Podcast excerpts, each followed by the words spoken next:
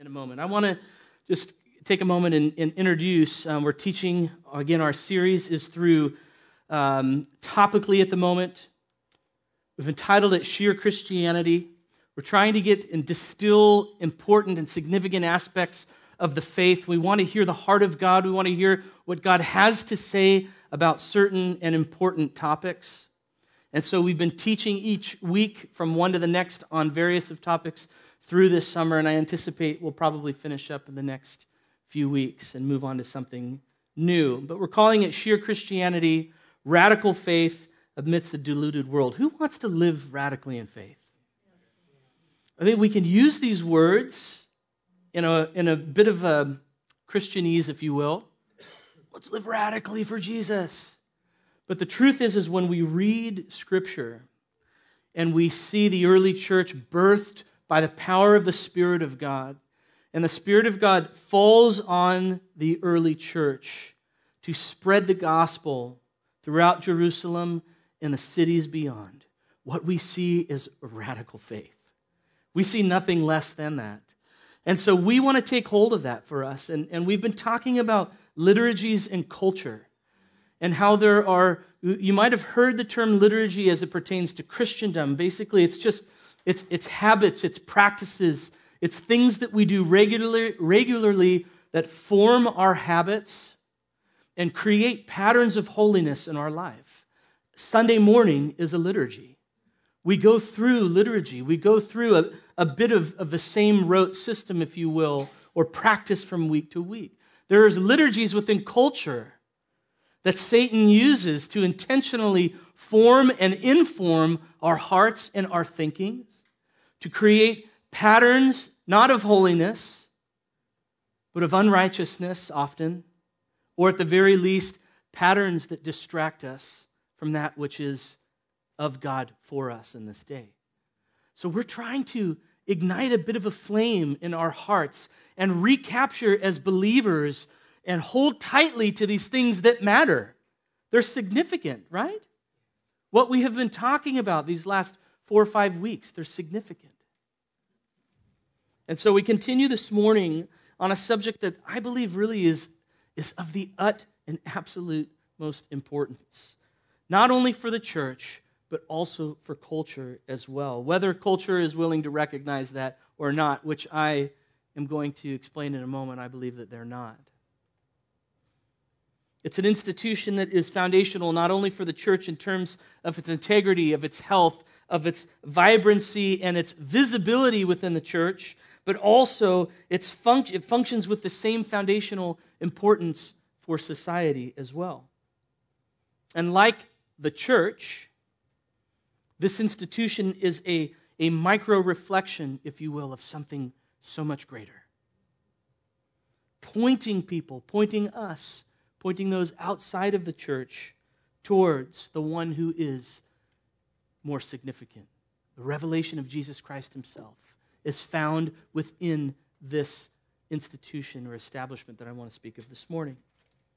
The necessity of its presence is therefore said to be without exception.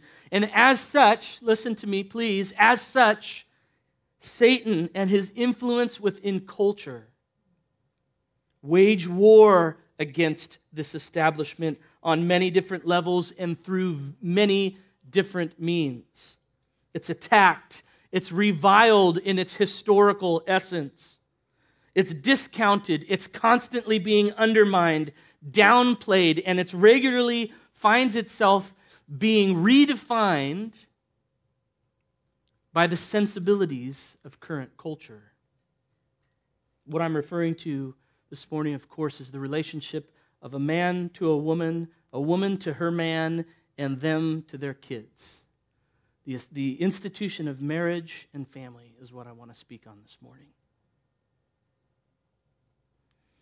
Three weeks ago, I think Rick spoke very cogently while Shannon and I and the kids were away, but I, I listened to what he said, and I think he said very well when he talked about gospel parenting is beyond just the immediate. It's how we look generationally towards our kids' kids and their children's children. Gospel parenting, it's so easy for us to be here now and just see what's in front of us. But true gospel parenting looks beyond. And I think Rick spoke really well on that. And so originally I had intended on speaking on marriage one week and family on another. But in, after listening to what Rick had to say, I decided to combine it together. And as I started to just prepare and let my heart kind of um, stir and meditate on truth, I, I, I realized that essentially, when we get down to its very essence, there is one essential truth that lies at the core of it all. So, this morning, what I'd like to do is I'd like to speak on what I'm calling a model of order. A model of order. And as I said, because a moment, a moment ago, its importance within multiple spheres, under the power of Satan, the liturgies of culture concerning marriage and family are constantly shifting and reorienting themselves strategically. Think about what I'm saying. It's constant as it pertains to marriage and family. Culture's liturgies are constantly readjusting and realigning themselves strategically as it wages war upon one of the most significant institutions within the creation that God has made. They're looking for new ways to chip away and to redefine one of the most dynamic means of revealing the person, the work, the nature, and the purpose of God in Jesus Christ. Family and marriage reveals the person, the nature, the purpose of God in Jesus Christ. Do you believe that? It does, and I'm going to show you why. So there's two texts that I want to use today to speak on this important substructure of both Christendom and culture. The first is Genesis 1, the second is Ephesians 5, and you might be thinking those are two relatively obvious texts, but both of them speak very clearly to the issue at hand today. And so turn into Genesis 1, please. And I'm going to read this, and I'm going to try to read it quickly. I just want to say there's so much to be said about this.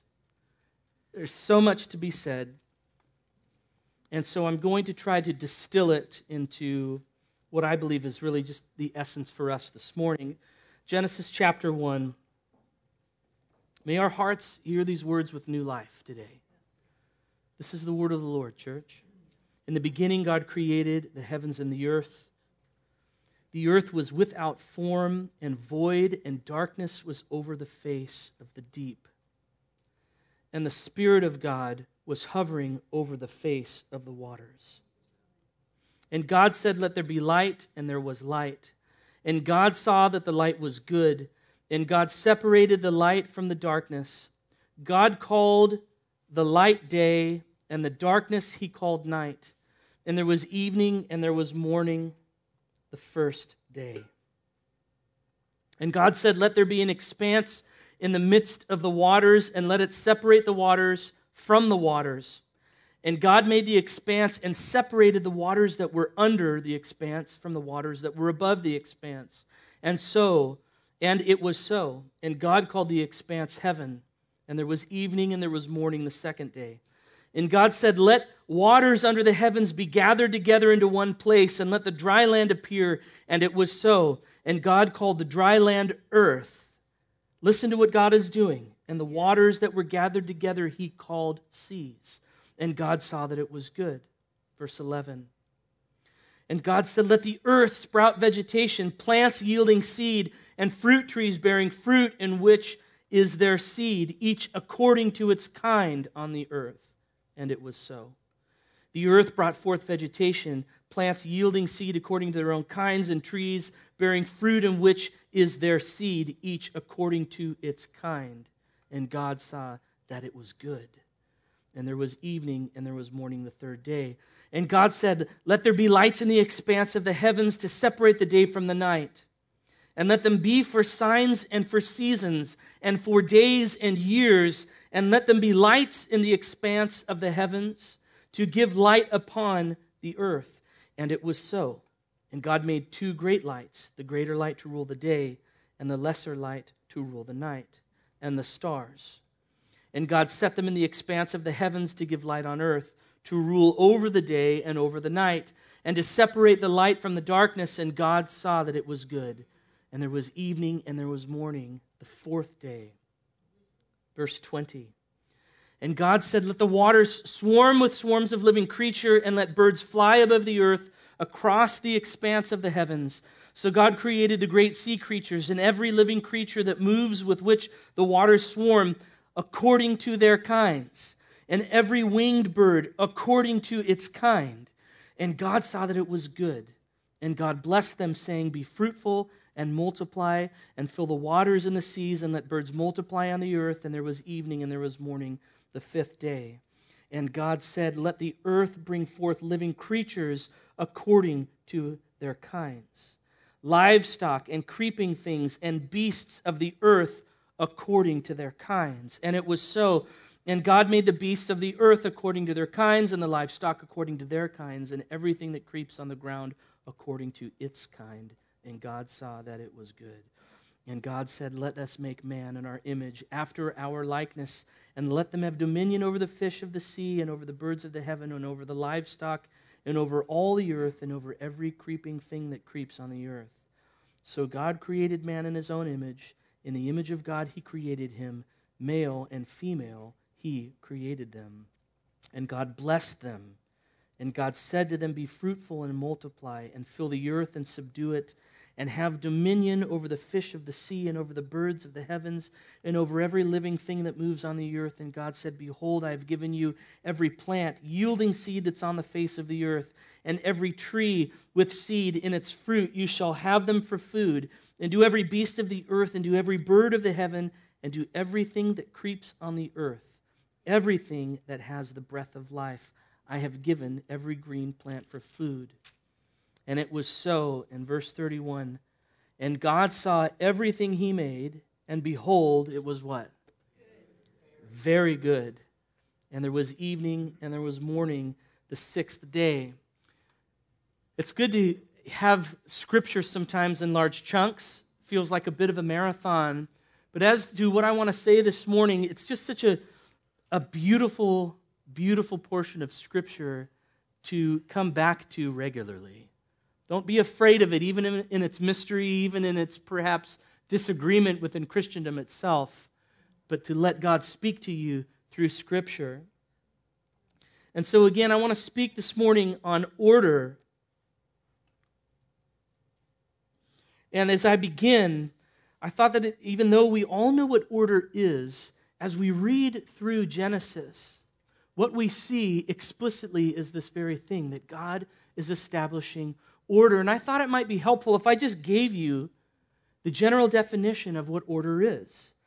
Order is the arrangement, listen to the language, the arrangement or disposition of people or things in relation to each other according to a particular sequence, pattern, or method.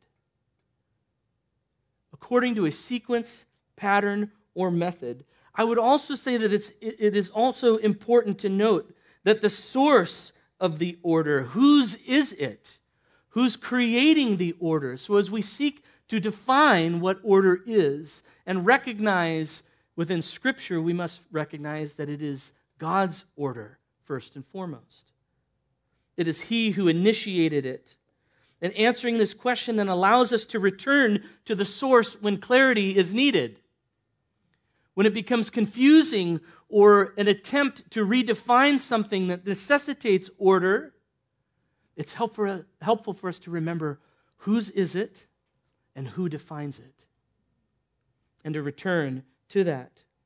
So, whether liturgy speaks to the narrative of broken homes, blended families, singleness, infertility, same sex attraction, marriage between same genders, or even gender itself, when the liturgy of culture speaks to any of those matters, what lies at the very core of the matter is the issue of order.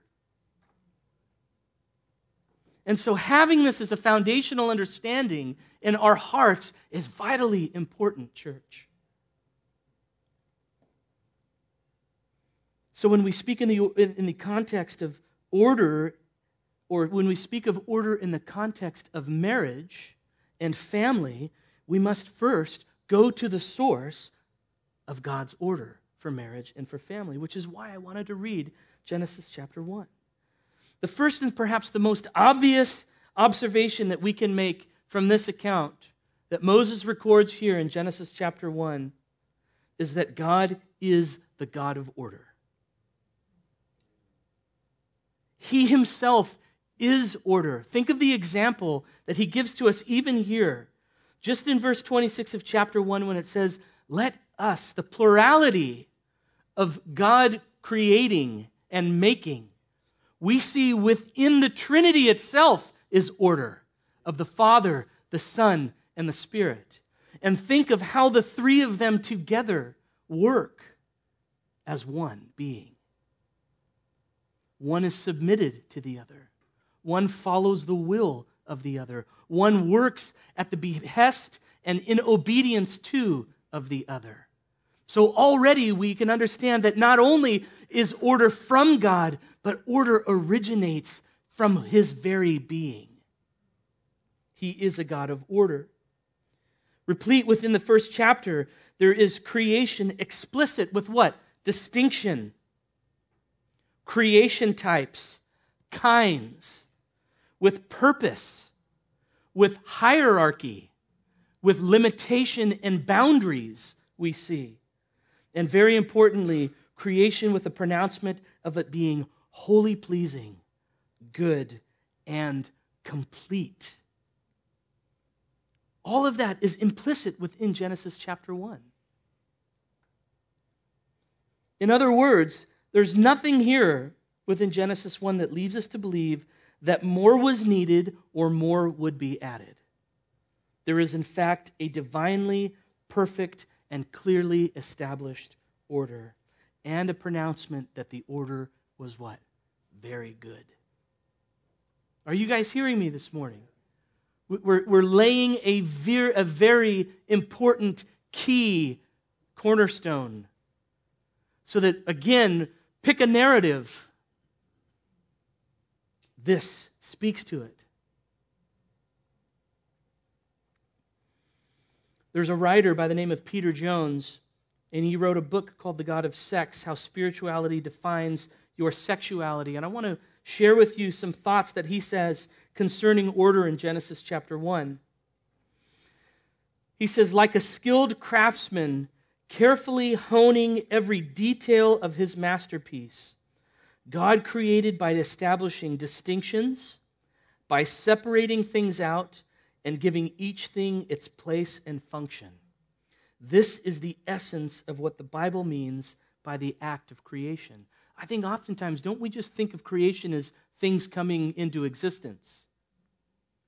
But there's so much more with creation, and this is what he's speaking to. This is why separation is immediately associated with goodness. And God saw that the light was good, and God separated the light from the darkness. The phrase, according to its kind, is a programmatic theme used 10 times in the first 25 verses of the Bible. Each type of vegetation, every living creature, is created according to its kind. Thus, the distinction of kinds is also declared as good.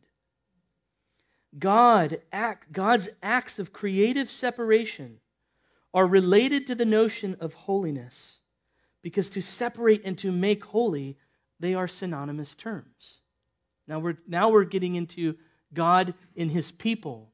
And we see within the nation of Israel and the commandments that the Lord has given to them, and how all of that was for distinction, was for purpose, and was so that they would be separate from the world of which they lived within. He goes on to say that naming is also tied to holiness. The difference between male and female is an essential part he calls cosmic holiness. By separating things out and giving each one a specific name and different function, God is sanctifying and declaring holy what he makes. Now, I would say it should then be noted that order as established within creation is not simply the introduction of functional harmony. It's not just things coming and, and living in harmony with each other, or how well things work together for the betterment of the whole, but rather, but rather, order as established within creation is a divine proclamation that what God has made is perfect, is complete, and is therefore holy.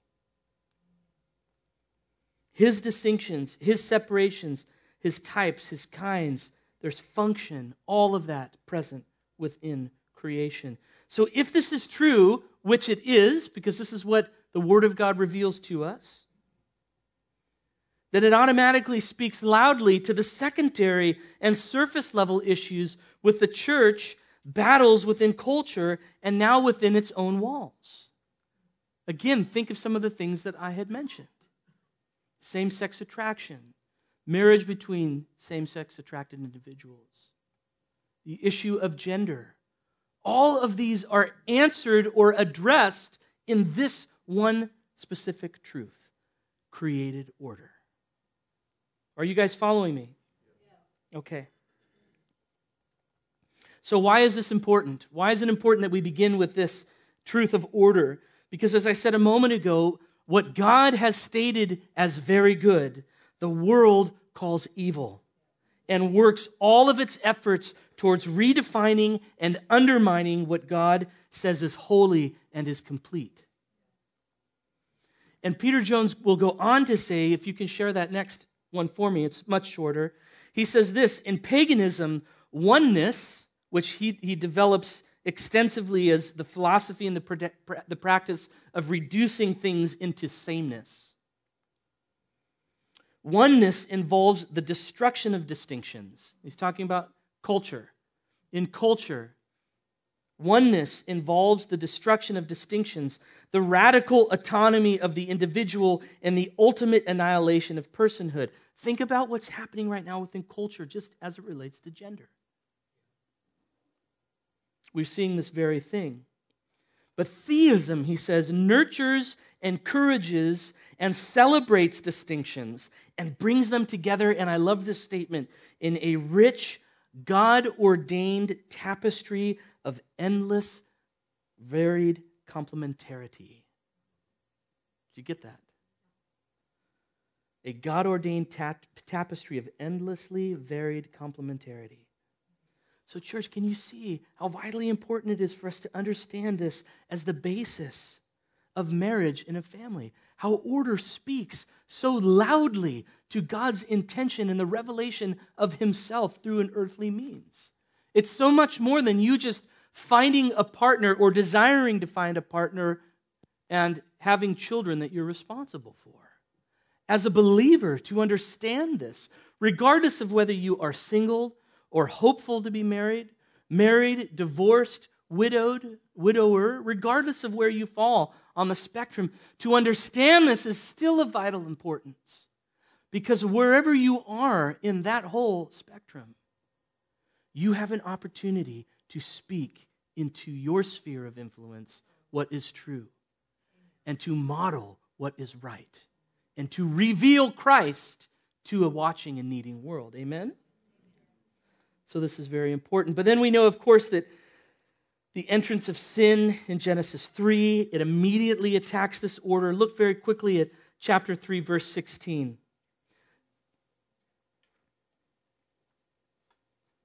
Sin comes and immediately attacks the order. Genesis 3, verse 16. To the woman he said, I will surely multiply your pain in childbearing. In, in pain you shall bring forth children. Your desire shall be contrary to your husband, but he shall rule over you. Interesting, too, these are the words of the Lord. This is the proclamation of God upon creation because of its sinfulness. Immediately, the order is tarnished, if you will, because of sin. The complementary dynamic and the relationship between husband and wife through sin are distorted and are damaged. And the leadership role of the husband within marriage is also strained and undermined here in 316 because of sin. So now we must fight and scrap to maintain every square inch of ground that we hold as those who've come into something new by faith into God's kingdom. The institution of marriage and the structure of family in God's kingdom is a bright beacon of light that declares this is God's and this is holy. How much we need that more and more today within the church. A proclamation this is God's this is not culture's. This is not for you to define. God has defined it. God has created it as such. God has called it holy, and so therefore, too, do we call it holy.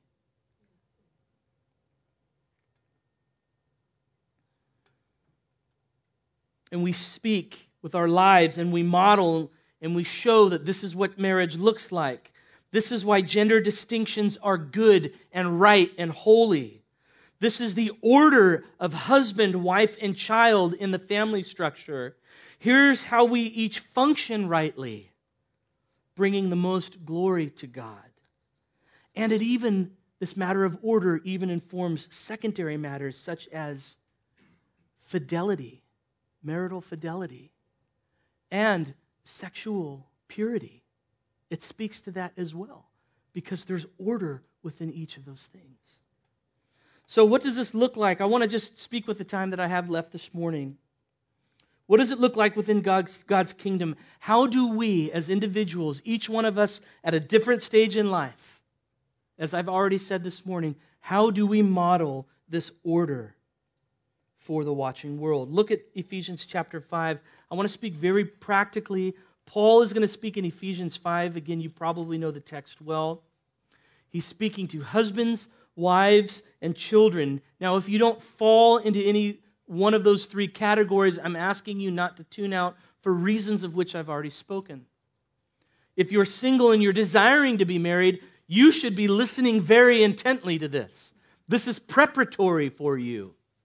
This is groundwork for you. If you are single, or if you are or widowed or a widower, this is still vitally important because, as I said, you have the opportunity to model, to teach to your peers, the older individuals to teach the younger, the younger to speak to their peers and to stand for what is true and for what is right, just like we do with any other matter of truth within the world, right? So, what did this look like? Ephesians 5 looking at verse 22. I'll try to read this quickly. Paul says, This is Paul writing to the church in Ephesus. He says, Wives, submit to your own husbands as to the Lord. For the husband is the head of the wife, even as Christ is the head of the church, his body, and is himself its Savior. Now, as the church submits to Christ, so also wives should submit in everything to their husbands. Husbands, love your wives as Christ loved the church and gave himself up for her that he might sanctify her, having cleansed her by the washing of water with the word, so that he might present the church to himself in splendor, without spot or wrinkle or any such thing, that she might be holy and without blemish. Verse 28 In the same way, husbands should love their wives as their own bodies. He who loves his wife loves himself, for no one ever hated his own flesh, but nourishes and cherishes it just as Christ does the church, because we are members of his body. Therefore, a man shall leave his father and mother and hold fast to his wife, and the two shall become one flesh. This mystery is profound, and I'm saying that it refers to Christ and the church. However, let each one of you love his wife as himself, and let the wife see that she respects her husband. 6 1 Children, obey your parents in the Lord, for this is right. Honor your father and mother this is the first commandment with a promise that it may go well with you and that you may live long in the land. Fathers, do not provoke your children to anger, but bring them up in the discipline and instruction of the Lord. So, Paul begins here by addressing women, but I actually want to begin by what he says to the men. Why? Because elsewhere, Paul is going to speak in 1 Corinthians, and he says that I want you to understand that the head of every man is Christ that the head of a wife is her husband, and that the head of Christ is God. Listen, the creator, created order is this it is God, Christ, man, and woman. God, Christ, man, woman. Now, I say that, and immediately you think of this God, Christ, I am man, and I am woman, subjugated to the will of man. How, you don't have to raise your hand, but we think this. Why? Because culture has told us that order is wrong, that distinctions and separations, that roles and purpose are not to vary, but they are to be equal, right? To some degree. And you can, you can agree with that. There's a spectrum, let's just say, that you can agree with me on that. But I think we can all agree that that spectrum exists and we all fall on it somewhere. So let's take that off, lest that become ingrained into our thinking. Because that is not what Paul is saying. Listen, listen, that is not what Paul is saying. We immediately go to hierarchy, we go to pecking order, and we go to importance. But let's snuff that ember, lest it grow and fan into a flame, because what? Order does not equal importance, church. Order does not equal importance. Say that with me. Order does not equal importance. Order does not equal importance. Okay? I'm serious. We have to we have to remind ourselves of that. You like my keynotes? Yeah, listen. I like some keynote. Order does not equal importance. Remember Genesis 1. Order establishes flourishing. It doesn't create a system of power and importance. It establishes flourishing. It promotes vibrancy in function. And it celebrates distinction as holy and good. That is what order brings about. And so it's important to recognize within Paul's words there in 1 Corinthians, what I was just saying, there's a profound example too, where he says that even Christ has a head, which is God. So he's saying, just in case you're struggling with the order that I've created, let me remind you that within my personhood, there is order and there is distinction. The head of God is Christ. Sorry, the head of Christ is God.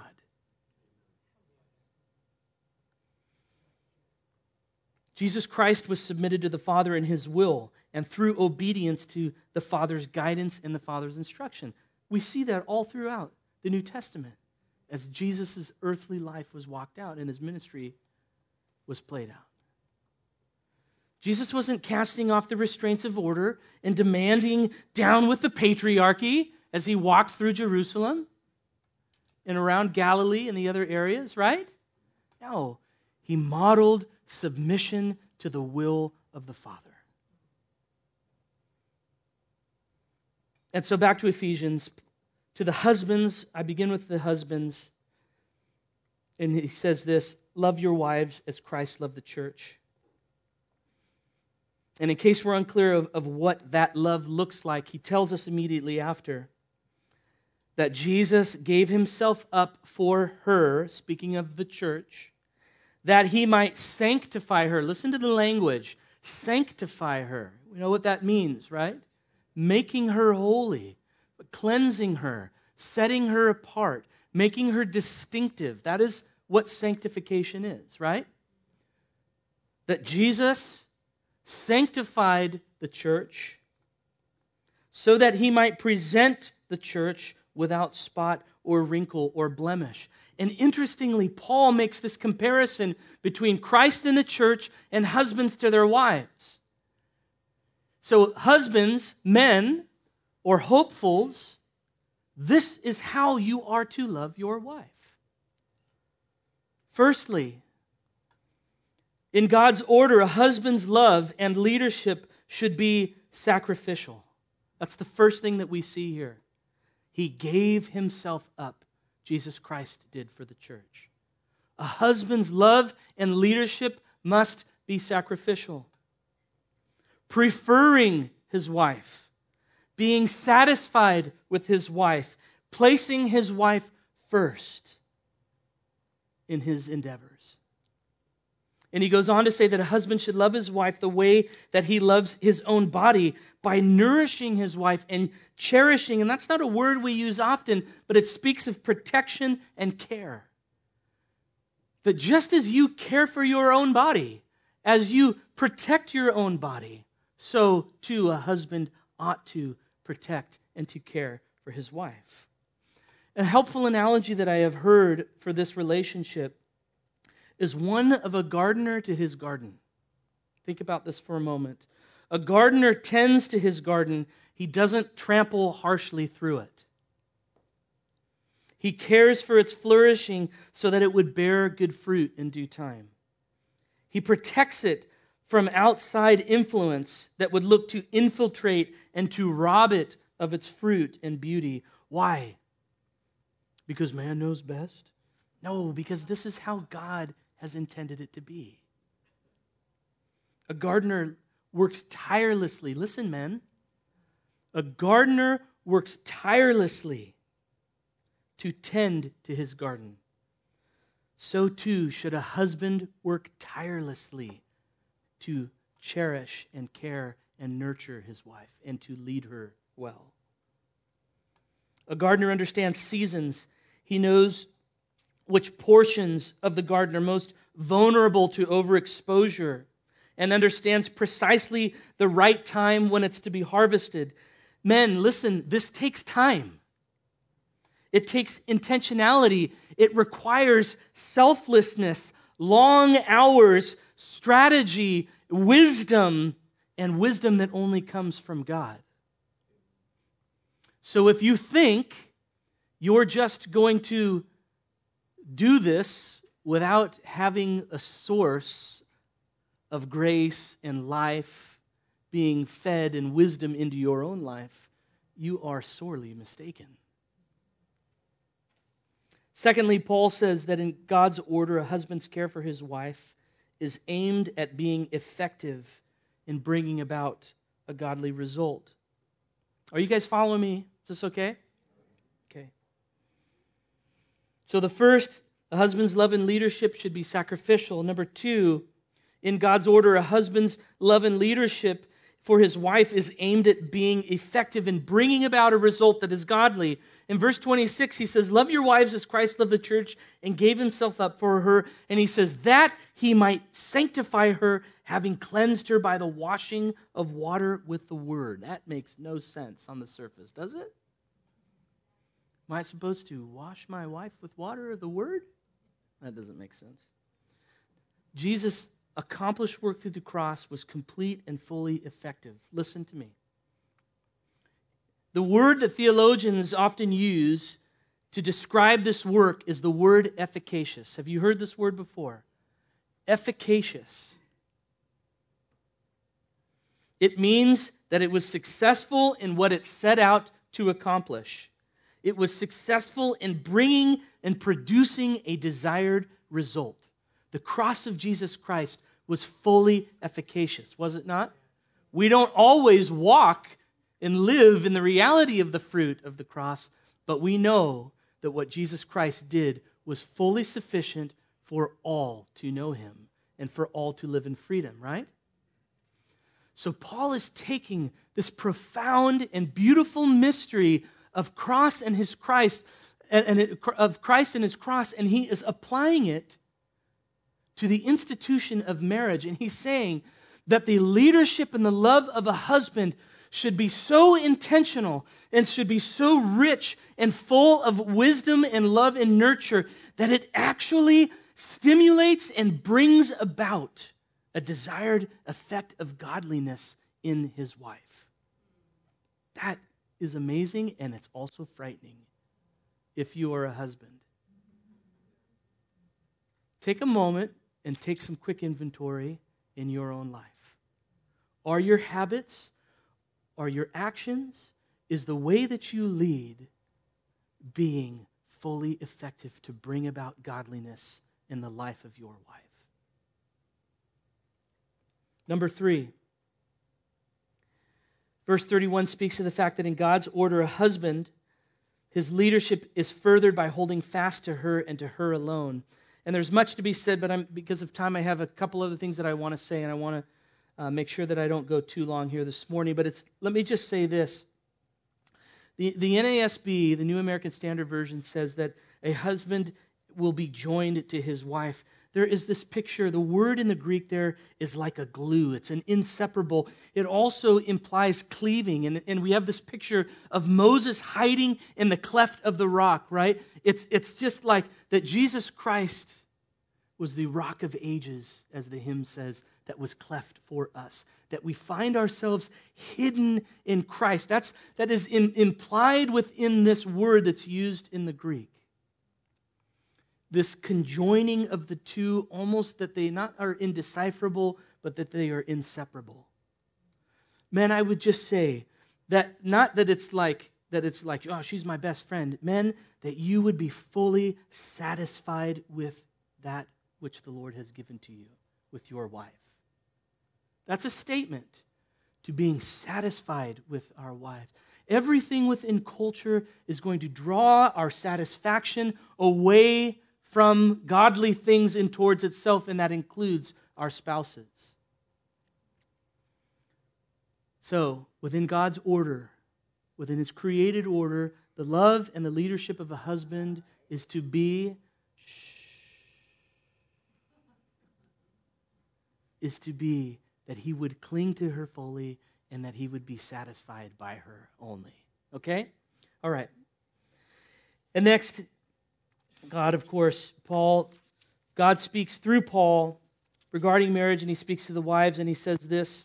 He essentially has one simple instruction, right?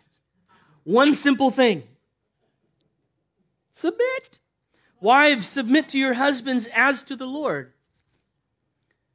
Wives, submit to your husbands as to the Lord.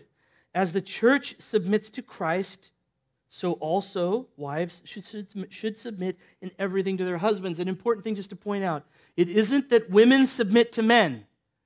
The, the imperative within Scripture is that a wife submits to her husband and to her husband alone. That's important. Here, too, the, in, this, in the Greek, the word for submit can be translated in the English as subject. The inference is submission from a place of belonging to. And, and again, let's go back to Genesis chapter 1.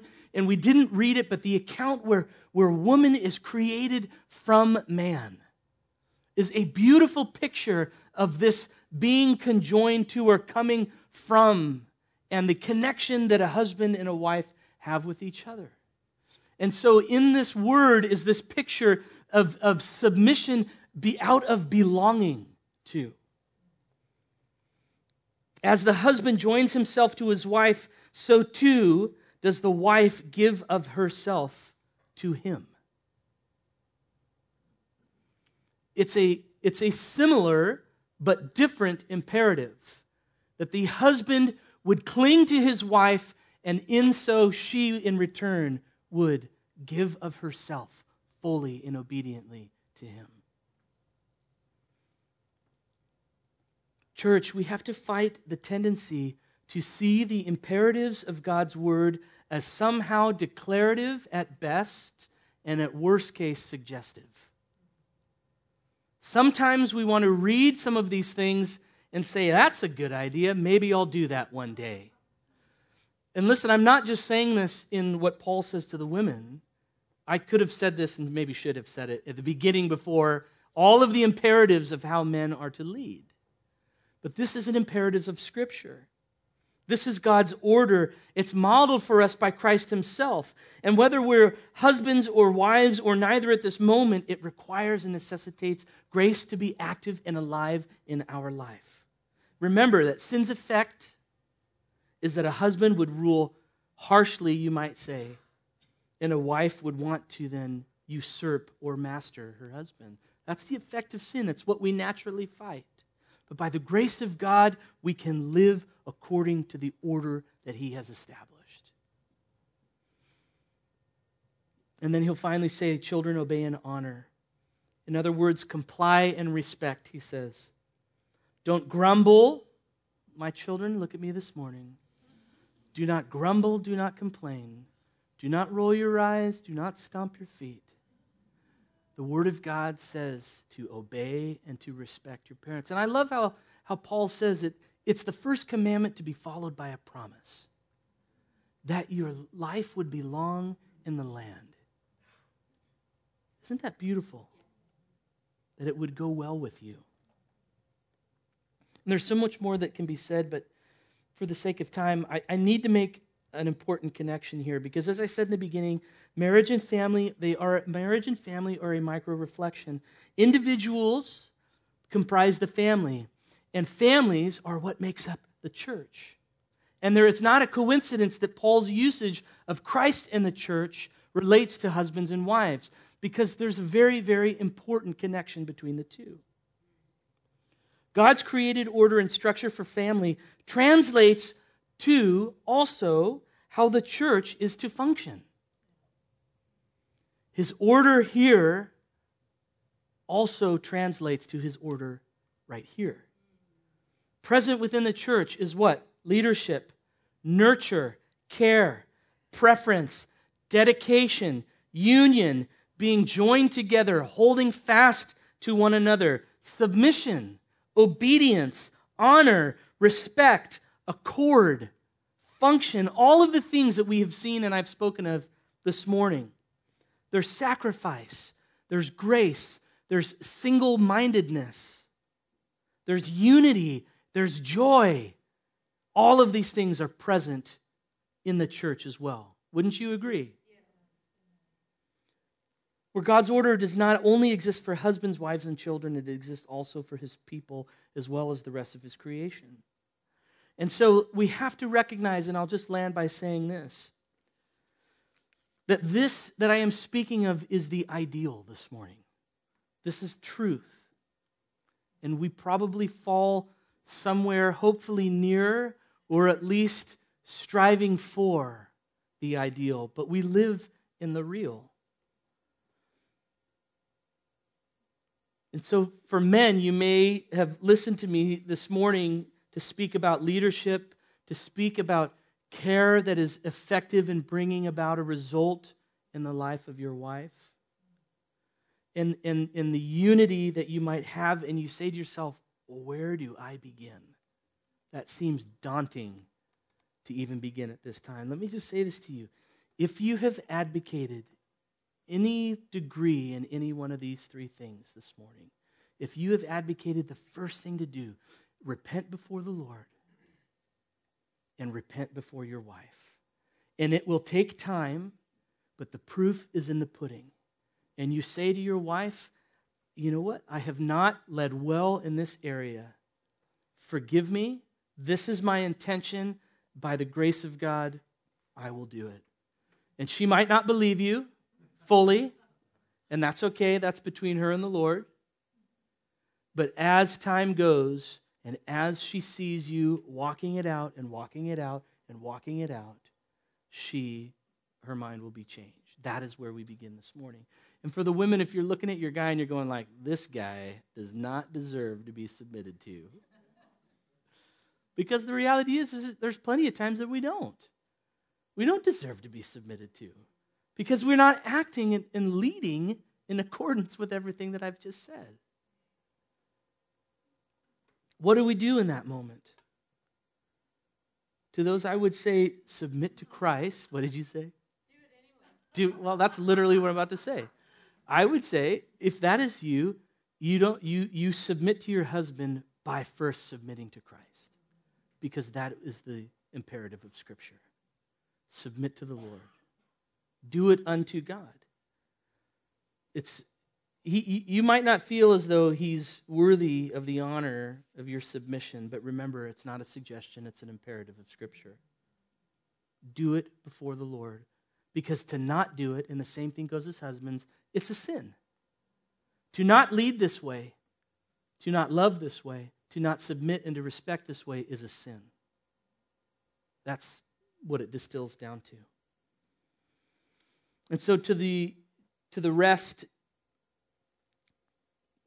to the, um, the hopefuls, perhaps the teens, the singles, remember that what's at stake is something so much greater than our own personal experience. It's the revelation of Jesus Christ to the world. These things are important because God has chosen these institutions, this establishment of the family and marriage, to be a revelation of himself, of himself to the world. That's why this matters. And so it doesn't matter where we are. What matters is what we understand and what we profess as being true.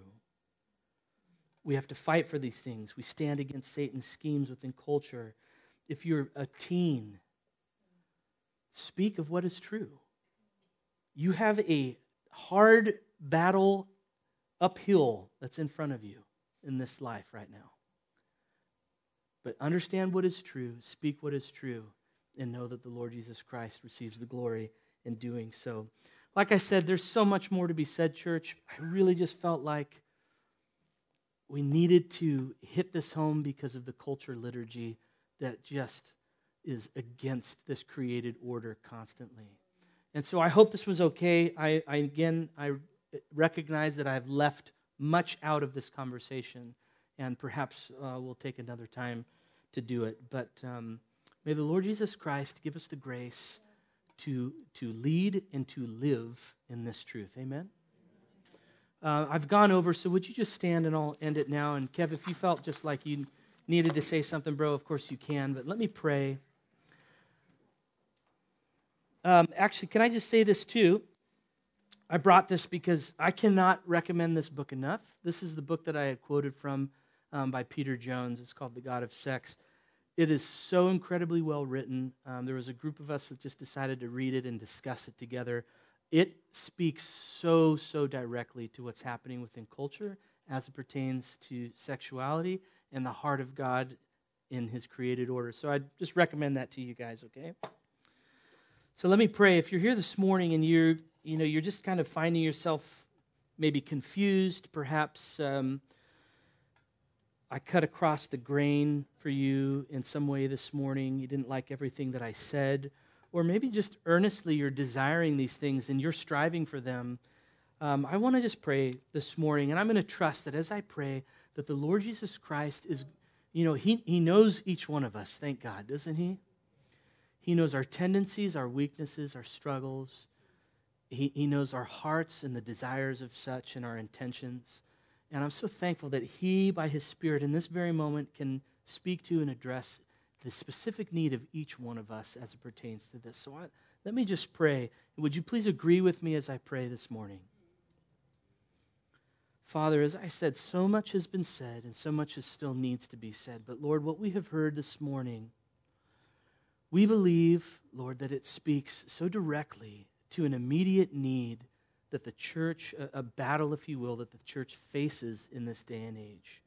And Father, we begin by coming to you on behalf of the generations to come. We, we think of the words of Rick from a few weeks ago, and we want to look beyond the now, and we want, we want to look to the ones that will be, Lord. May we make these decisions now for their sake. May we fight this battle now Lord, not only for just the integrity uh, of the witness of the church, but Lord, as a sure, as building a sure foundation for those who are to follow us. Lord, in this room today could very well be the next leader of this church or your church here in this city. Lord, we ask for the empowerment of the Spirit of God to live according to the truth of Scripture in this way. And Father, regardless of whether we find ourselves squarely in the middle of this conversation or on the fringe of either side, Lord, I still ask that we would fight this battle together. Lord God, that we would, we would understand the importance of the created order as you have set forth. Lord, that we would model it. I pray today for husbands, Lord, who lead poorly who are, are indifferent and or oblivious, Lord, to the truth of Scripture. God, that you would convict their hearts today to so uh, be bent towards a love and a care and a nurture for their wives, Lord God. That in so doing, we would point to the love and the care of Christ for his church.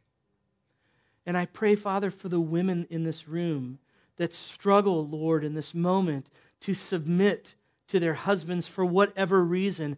I pray, Lord, that their affection for you would increase to the point where they see it not as a submission just to their husband, but to you, Lord God, and would do so joyfully. Help us today, Lord. Activate grace in our lives by your Spirit, Lord, to live this out.